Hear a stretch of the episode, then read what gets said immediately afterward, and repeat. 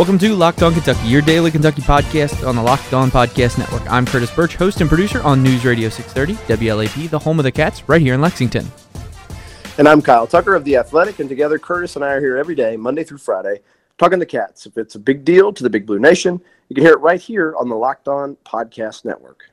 This edition of the show is brought to you by First Watch. We'll tell you a little bit more about them in a bit. We got a couple things to clean up from the South Carolina game. We didn't get to mention Ashton Hagans uh, with TJ Beisner, and then we just got to get Kyle's take on the game. And we'll wrap this edition of the show talking about a controversy that I held off talking about earlier in the week because I thought it was going to die down, uh, but then it just won't just won't quit. Just keeps going. Um, but Kyle, I'll just kind of give you the floor. You've been off the podcast for two days. We had a basketball game since you talked last. What are your just kind of thoughts on the South Carolina game overall and whatever else has been popping into your mind? Well, I mean, sort of stating the obvious, Kentucky to me just really, really, really looks like a Final Four, you know, team right now, a Final Four contender for sure. Um, obviously, nine wins in a row. Uh, was this three straight by double digits? Two of those three by a total blowout. You know, if you if you just if you talk about how they finished those games, uh, I mean, they outscored Florida by 22 over the last 13 minutes. I think this has been a, really impressive stretch of basketball. Um, you know, you could kind of poo-poo the South Carolina win as a, a, home game against a team that was what a couple games above 500, um, but they were a team that played really well in conference. You know, struggled against a good non-conference schedule and really played well in conference. They're, you know, a Frank Martin team. They're they're they're tough. They're physical. They're going to challenge you. Um, and and I thought it was just really really impressive. One to kind of weather an early storm where you know the the thing that always happens happens. A team comes in there and a random dude starts four of four and three of three from uh, three point range, and you know South Carolina's got a small early lead. But from kind of from that point on, just really total domination from Kentucky. And two, like it's like they continue to win in different ways with different guys leading the way other than you know PJ Washington is now on a really bona fide you know what five game string of mm-hmm. just really really good performances. He went three straight 20 point games. Didn't get it last game at Florida, but it was clearly the dominant force uh, in that game at Florida, and then comes back with another 20 point game uh, against South Carolina. So uh, basically five games in a row where he's averaging you know in the neighborhood of 20 points and 10 rebounds that is impressive to me. Just that he has found a way to keep that um, motor cranked. Um, and then, and but but beyond that, it's just it's different guys. Beyond PJ, it's different guys kind of stepping up, and and you know, I'm I'm sure you talked about it with uh, with TJ and and pretty at pretty good length about EJ Montgomery. But the fact that this dude, like the guy, the the one guy who's really not had a, a huge game yet, finally has his huge game tells you how deep they are. Jemarl Baker, I thought, gave him good minutes. Um, yeah, and real but, quick, um, you know, EJ Montgomery on, on, on Jemarl. Since you mentioned him, I, I didn't mention it last time, but the thing to keep in mind with him going forward is he's still coming back. He's not all the way at hundred percent. And he admitted such that, you know, he still wants to improve and got things he's getting better at it. So he's not even, I don't even think, Kyle, and you probably agree with, he's not even close to his ceiling at this point in the season. And there's a chance, I guess, we could see it by the end of the year, but most likely it's going to be next year when you really see uh, him make that jump. Yeah, and, I, and, I, and, as we've mentioned, I wrote a long piece about him and, and sort of um, where he comes from and how he's built and what you know the commitment he has to the game. He, you know, he, he went to high school 40 miles and with LA area traffic, you know, an hour plus, you know, commute every day in the pre-dawn hours to get to school uh, early enough to do workouts before high school every day. And he, I mean, he, he's got the commitment to, to do the work it takes. And, and he has said he's super rusty. I mean, the guy took a year and a half off dealing with multiple knee injuries. He had two knee surgeries to get that meniscus finally cleaned up. You know, conditioning wise, it's an issue. Just knowing what Kentucky's running is an issue. Uh, and then getting that feel back for the game, not having not played competitive games in a year and a half, uh, is an issue. And yet he's still giving him pretty good minutes off the bench. In the long term, a guy like Jemarl Baker, I feel like, and the reason I spent you know over two thousand words on him, a guy the ninth man on the bench, you know, is I feel like he can really be a, a, a big big piece for Kentucky. What a what a luxury to have one have him this year is just like a, a guy at the end of the bench if you need a guy to give you a little spark or make a couple shots and and I think to a lot of people's surprise, you know, play well defensively. But in the long term, if you've got that guy next year as a third year sophomore and the year after that as a fourth year junior, you know, what a building block and, and just a kind of a, a glue guy type player he can be. And I, you know, the guy I was about to mention, EJ Montgomery's another who it, it feels to me like he's not going to be ready to go to the NBA, but yet this is the guy who is the highest. I mean, when is it when does it happen that the highest ranked guy they got in a recruiting class was pretty clearly going to come back for a sophomore season? And if that happens for EJ Montgomery, given the glimpse of what we've seen from him lately, you know, the numbers weren't there, but the impact was there in the Florida game. Like he came in and made a huge impact, got a couple of really game turning rebounds, and then this last game, the numbers were there 11 points, 13 rebounds, and 20 minutes off the bench. He hits a three pointer as a six foot 10, 6'11 guy. Um, when you think about that, when you think about guys like EJ um, and Jemarl, uh, Nick Richards, guys who are giving them some good stuff and flashes and are huge luxuries off the bench, like it tells you how deep this team is for this season, but it also makes you imagine, you know, what kind of nucleus they could have coming back next season to, to have another run at it. Yeah, I mean that the depth on this team is something that I think probably when you, you look in years past when maybe Kentucky got bounced a little bit earlier than they anticipated. Uh, you know the like the Ulis and Murray year, and then last year they probably had more talent. Well, I shouldn't say probably. They had more talent than Kansas State, even though Kansas State has all of a sudden become a juggernaut in the Big 12 this season. But you know, if one guy has an off night, like PJ Washington miss, missing free throws against Kansas State, and you know that's been talked about to death. And obviously, he had a great game outside of the free throws. But there's nobody else. There was nobody else on the team to really pick up the rest of the slack. And this season, it is kind of the complete opposite because Calipari can just roll through guys until we find somebody that's hitting. Well, yeah, I mean, like Ashton Hagans was the, the the heart and soul of the team during as they kind of got back up and running again. Well, he had an awful first half. Uh, yeah, uh, yeah. And I, I, tell, I tell six what, turnovers in the first half. Yeah. they're still up double digits, and, and they still win big. That's the guy I want to talk about next. Um, and I gotta because I asked Calipari about him, and Calipari had some some interesting reasons why that ended up happening and how it could be kind of spun as a positive going forward. Also, I do want to talk about Tyler Herro with Kyle because Kyle wrote an extensive piece on Herro. That's why he actually missed Monday's sh- or the show that was posted on Tuesday. Uh, so we got to get him to talk about that. Uh, but before we do all that, we do need to tell you guys about First Watch and Kyle. I know you love their breakfast, and your family does as well. We do. Uh, people have heard this. Our regular listeners have heard this many times, but it is it, it is always true. First Watch is a place that we love to go. We love to take the twins. They're always good to us. The food is great. Uh, my wife loves to take her clients there for lunches. We love to go for breakfasts and brunches. Uh, the million dollar bacon is is not a million dollars, but it tastes like it. it's really good. Uh, it's basically candied bacon. Uh, all the breakfast food is good. The um, the lunch food is great. Not a dinner spot. You can't have dinner there. It's only um, breakfast and lunch. Um, but man, it's really good good food. Really great service. They're very patient with the people who have kids, uh, and they're uh, they're always friendly very welcoming. And like I said, we, my family loves eating there. I, have yet to have a bad item uh, off the menu. They're open from 7 a.m. to 2:30 p.m. every day, and they get busy. But they have a First Watch mobile app now, which you can use to check on wait times and get in line before you even get there. They've got three restaurants in Lexington, which are all locally owned, and a few over in Louisville and a couple up in Cincinnati too. So if you're listening to us in those areas, there's a good chance this one is close to you. First watch. Yeah, it's fresh. You are Locked On Kentucky, your daily Kentucky Wildcats podcast. Okay, so Ashton Hagans, Kyle. Um, the thing that uh, you you you pointed out, he had six turnovers in the first half, and Calipari described it this way.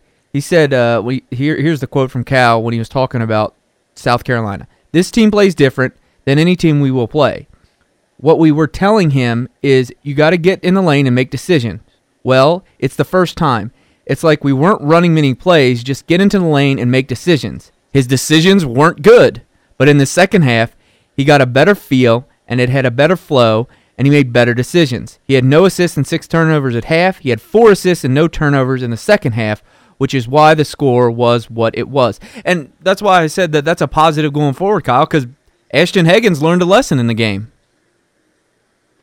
Yeah, I mean, it, like it all kind of started turning into a blowout right before halftime. He gets his sixth turnover, he gets it stolen from him, and immediately steals it back, finds EJ Montgomery, uh, who had been crushing on the boards but hadn't scored, I believe, at that point. Finds EJ Montgomery uh, for an easy bucket, and that kind of got EJ's offense going. Uh, sent Kentucky to the locker room on a good note, and kind of reset things for I think Ashton Hagans. It was like, okay, that's my last turnover. It's going to be. I think it was his third steal. Uh, he did play good defense again, although he had a couple lapses. Um, and and really distributed the ball well. Four four assists, no turnovers, and a half is great. Uh, if you have not put together a six turnover, no assist first half, so it was. Uh, but but again, like that that to me, one, you, are right. I think it's good that he learned a lesson. It's good that it wasn't an, a, a total bad game. It was a, a I mean, the, the most cliched thing ever, the tale of two halves. But it's good to know that like okay, you played a horrible half. We go in at halftime. We talk to you about what went wrong. You come out and you play a complete opposite second half, much better, and and you you show that you can in real time, not just like go home and study it and practice it later, but in real time you can adjust and play better. That that's significant. I think it's a, it speaks well of his sort of uh, basketball intelligence that he could flip the switch like that, um, but also that they could be comfortably in control. I think it was what a, what was it, eleven at halftime, uh, up eleven against a, a, feisty team, a physical team, and a team that had thrown something at them that they hadn't seen, and with their offensive leader having played a horrible game. You know, um, I think that's pretty significant for Kentucky. That other guys that that that Hagans could play that poorly, and other guys could play well enough that they're still up comfortably at halftime, and then mm-hmm. kind of run away with it once he gets his gets his stuff back together in the second half. All right, Kyle. Let's let's discuss your piece on Tyler Herro and I'll just read the title. Kentucky's Tyler Herro is shaking the stereotype that he's simply a shooter. You talk to a bunch of different people in this piece, as you normally do when you do these kind of profiles. Um, you know what? What kind of maybe stood out from some of the quotes that you got from some of the people you you talked to about Tyler? Yeah, it was all kind of based on the what what Kenny Payne said a couple weeks ago, I guess last week. Um, you know, he's out to prove that he's not just a just quote unquote a white guy who can shoot it, white kid who can shoot it. Um, and that, that that's a stereotype with white players. Like if you're a good white player, it's because you you're a three point shooter, and that's all basically all you can do. And that's kind of the stereotype. But you know, Tyler Herro's not been a great three point shooter. That's the weird thing about it. Like he's had games where he shot it great and made a bunch of threes, but his percentage for the season is like 35%, uh, a little under, I think. Um, he, he's shown that he can do a lot of other things. And it's like, you know, there's this assumption the white kid can shoot it. He's not an athlete. He's not, you know, he's defensive liability, you know, all the things that I think are kind of stereotypical of the of the good white player. He's kind of knocking some of those down. He's become a really good defender. There was the Kansas game where he was on LaGerald Vick, um, who's their best perimeter threat and three point shooter. And until his last two desperation threes in the last like 80 seconds of the game, Vick had only attempted six shots and only had four points uh, with Tyler Herro as his primary defender. So that's there. Um, you know, he can drive and attack and finish. We've seen him dunk. We've seen him, uh, you know, hit the the creative sort of put some English on the ball off the glass in traffic type finishes at the rim. Uh, the the drive and pull up and, and the you know that mid range game. Um, he rebounds. You know, he's had some seven, eight, you know, rebound games. Um, he's he's to me has shown that he's got an all around game. I mean, in SEC play, just in SEC play, he's like first or second on the team in every category. And so, you know, I think he's he wants to, and and he is kind of knocking down the myth of the you know the white kid who can shoot, and that's kind of it. Talked to Rex Chapman, uh, former white kid who could do a lot more than shoot at Kentucky uh, about Tyler and his game. Talked to Tyler's dad, and you know that was a thing he said to him early on. Like, look, if, if you if you want to make it to the highest level, like there's going to be a stereotype about you. Like people are going to assume that oh, here's a white kid, all he can do is shoot. You need to prove. Like, don't worry about that part of your game. Prove you can do all the other stuff. Um, talk to his high school coach about that. Um, you know, talk to several people. NBA, an NBA scout who you know, his opinion was like, nah, that's actually the thing he, the reason he thinks Tyler should come back to school is to prove he's a more consistent shooter. But the thing that's intrigued him and put him on the board is that he can do all those other things. You know, to the point that like he he can go if he wants to go at the end of this year, he's going to get drafted. I mean, most people have him in the 40s right now. Uh, you know, the NBA scout I talked to said that's probably about right.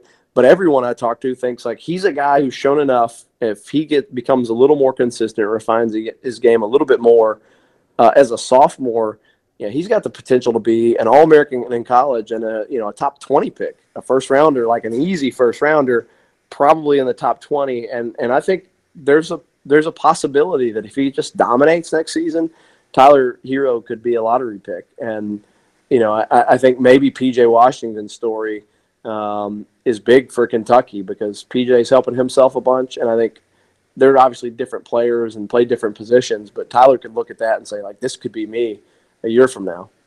Yeah, and uh, you know, you you you had you asked Calipari about that. Uh, it was after the Florida game, and he, he kind of didn't want to discuss it in length. But I mean, I'm, i would venture to guess that he's talking about that behind the scenes with various different guys. And you know, we rolled through EJ Montgomery is probably in a similar boat in the sense that uh, I'll see if you agree, Kyle. He would get drafted if he put his name in the in the draft because all the potential and all the things you see. But obviously, coming back would do a ton of good for him. Um, so PJ Washington could be one of the more Im- important players in the history of the John Calipari era for several reasons, which is really kind of interesting to see. And just kind of like a quick note on PJ and he I think I mentioned this earlier. He seems to be enjoying post game interviews a little bit more he, he does not a big fan of them, and I think you would agree with that, right, Kyle? Like PJ isn't isn't one of the guys that is busting down the door to get out and talk to us, but yes, he uh he's had a couple good games which makes talking easier easier, but he seems to be more confident in himself, and that's showing all over the place.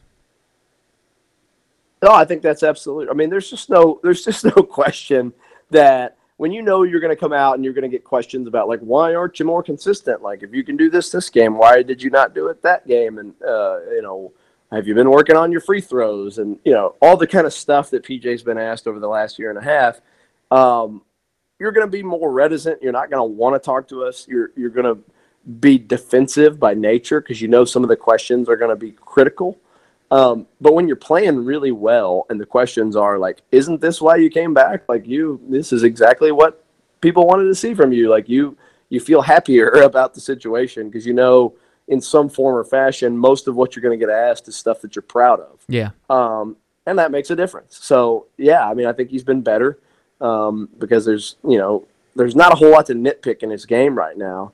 And, you know, I think if you're Calipari, you hope he loves that feeling. Like, do yeah, you enjoy you know do you enjoy hearing like oh yeah this is what people wanted to see and you're doing it versus like why aren't you doing it? Like who wants to answer that question? Why aren't you better? You know like it's like the sibling thing like why aren't you more like your brother?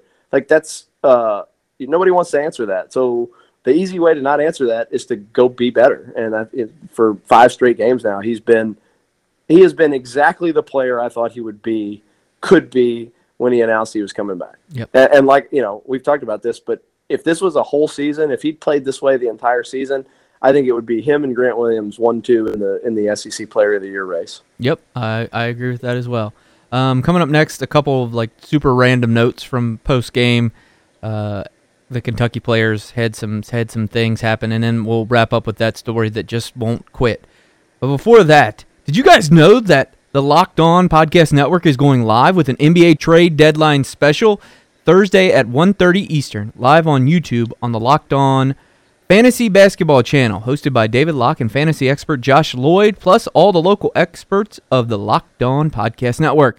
We will break down all the deals, give the fantasy perspective, and have the local angles. It starts Thursday, 1:30 Eastern, 90 minutes before the trade deadline on YouTube at the Locked On Fantasy Basketball channel.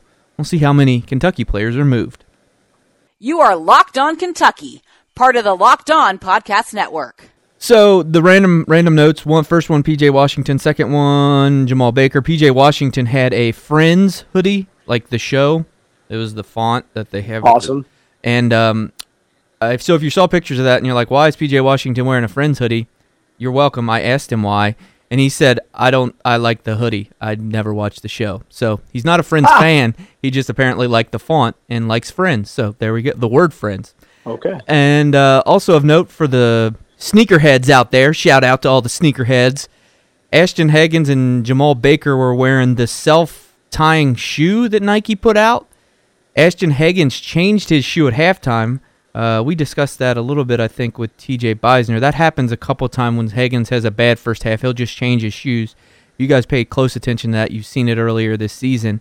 But Jemarl loved the shoe. Said they fit his foot really good. It was kind of cool to have it self lace, or, you know, it doesn't really lace. That's not the best way to describe it. It just kind of tightens, I guess, the way I understand it. Um, but there you go. That's something that I'm sure Kentucky's using in recruiting as well. Hey, come come to Kentucky, and you get to wear the cool space shoes that you don't even have to tie. I like that Cal likes to sell to them that they're not going to be pampered and catered to, and then they put self-lacing shoes on their feet. Contradictory messages. Oh yeah.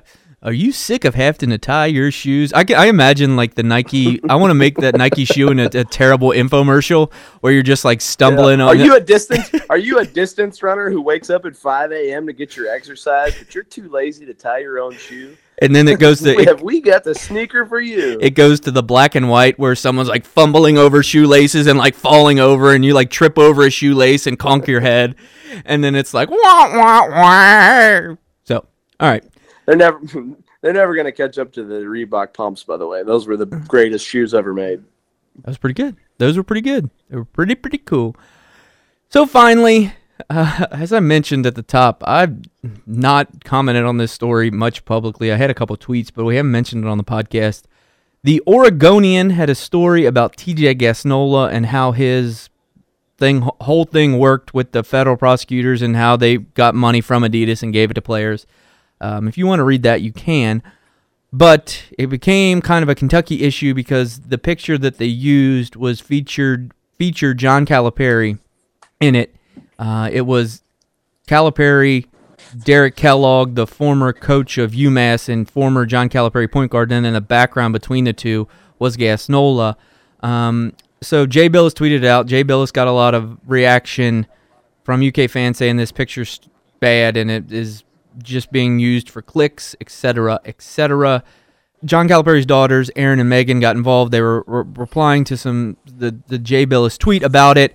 They didn't like the picture of their father being used as well.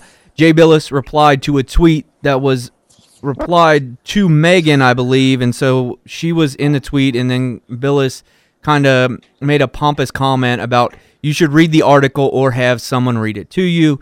That was interpreted as directed at, uh, I believe, Megan Calipari, and then it kind of took off from there.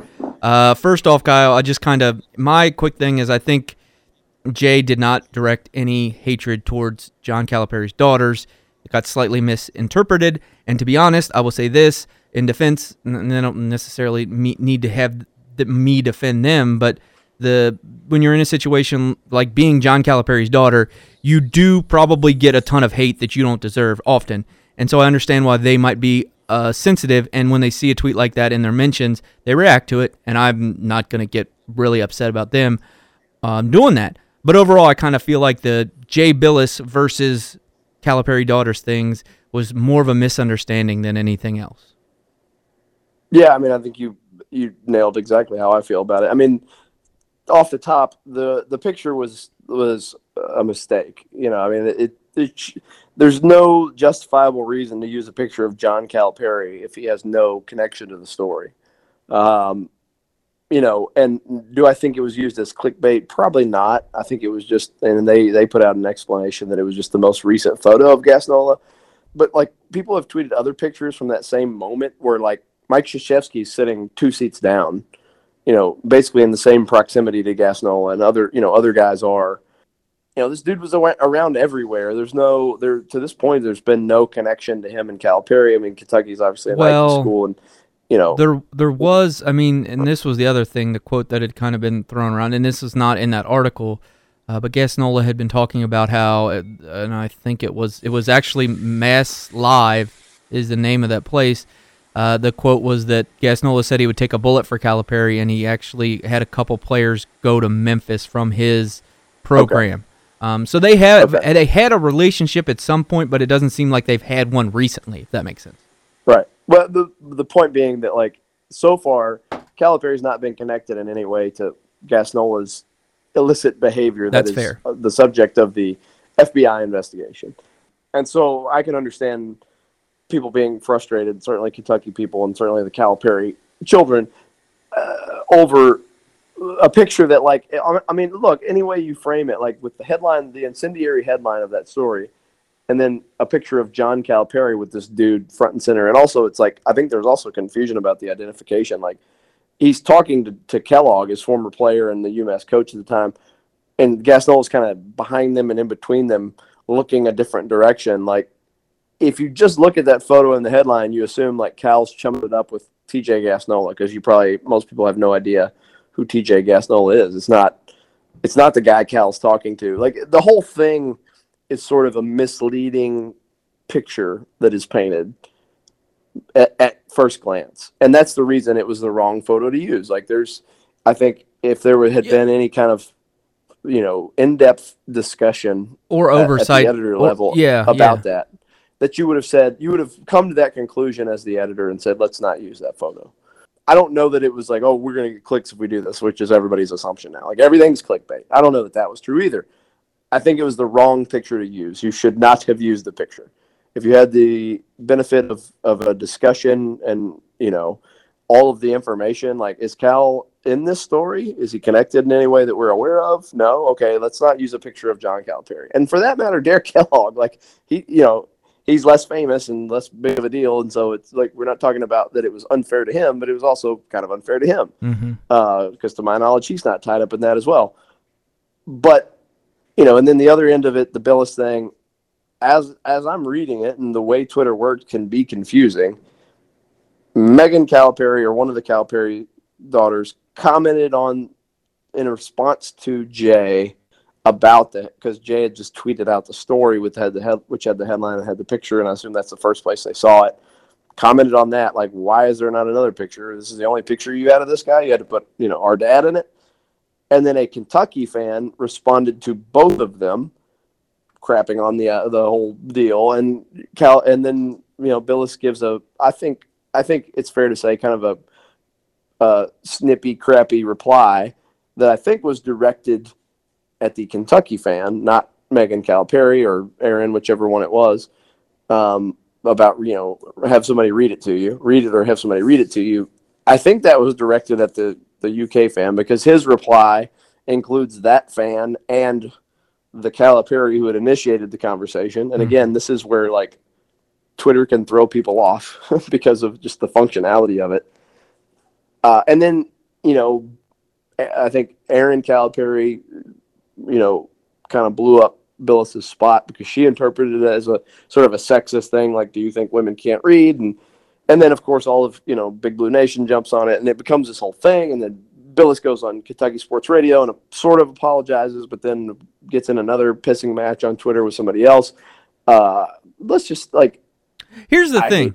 I hate Twitter. Can we just like can we find a new this is the thing, Kyle. new forum to communicate other than Twitter because everything gets lost in translation. Everybody hates everybody. Yes. Everybody argues. Everybody everything's a controversy, and I just don't know that it should be. I, I, I- am with the Calipari daughters that I think it was the wrong picture to use. I'm not necessarily with all the people that want to murder Jay Bilas because I think he's one of the smartest, most interesting, and thoughtful people, and one of the most important people to college basketball. Like he's a huge ambassador, an important one for the sport. I don't think his house needs to be burned down either. So uh, it's a cold take, but it's kind of where I am with this whole deal.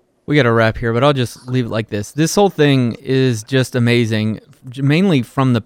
I mean, I, I think we, as we categorize the Calipari uh, family versus quote unquote Jay Bilas, is kind of a misunderstanding, and I, I, I would I would imagine both of them can kind of agree on that. Um, but the whole picture controversy, uh, like you said, it was it it was the wrong picture, and maybe it wasn't fair necessarily. But it isn't this big of a freaking deal that we're talking about it four days later. Like my goodness, this is just Yeah. is just silly. So there we go. That's gonna end that. All right. Um, be sure to be following along with us. You can find the show on Twitter at Locked On UK, and we just went over a thousand Twitter followers. So thanks for everybody uh, for following along the show there. You can also find us on Facebook. Just search Locked On Kentucky. You can follow Kyle on Twitter. At Kyle Tucker underscore ATH, even though I just told you Twitter sucks, we're really pumped about all the people following the podcast. Yeah, because we just have fun interactions with our, our Twitter feed. We just have, you know, stupid polls like DJ Washington's best nickname. You can follow me at Curtis Birch, B U R C H. Thank you so much for listening. Please rate, review, subscribe, and then most importantly, share this podcast with somebody else who would enjoy it. If you only love Kyle Tucker and haven't listened to the past two episodes, one, shame on you. But two, go back and listen to them because TJ Beisner was awesome. And then if you missed the Tuesday edition of the show, Kash Daniel, there's some audio in there that you're going to want to check out. Thanks so much, guys. We'll talk to you soon. And thank you to First Watch for sponsoring this edition of the show.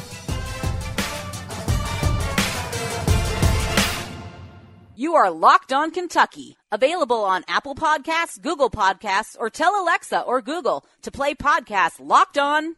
Don't worry, I won't finish. You get the idea. Started to kind of comment. Um, Jay Bilas replied to a. What is going on, Kyle?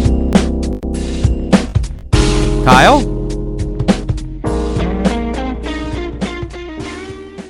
I don't know what That was heck- weird. Like it just like disappeared on me. It was still connected, but it wa- couldn't. I couldn't hear anything. But I got like music.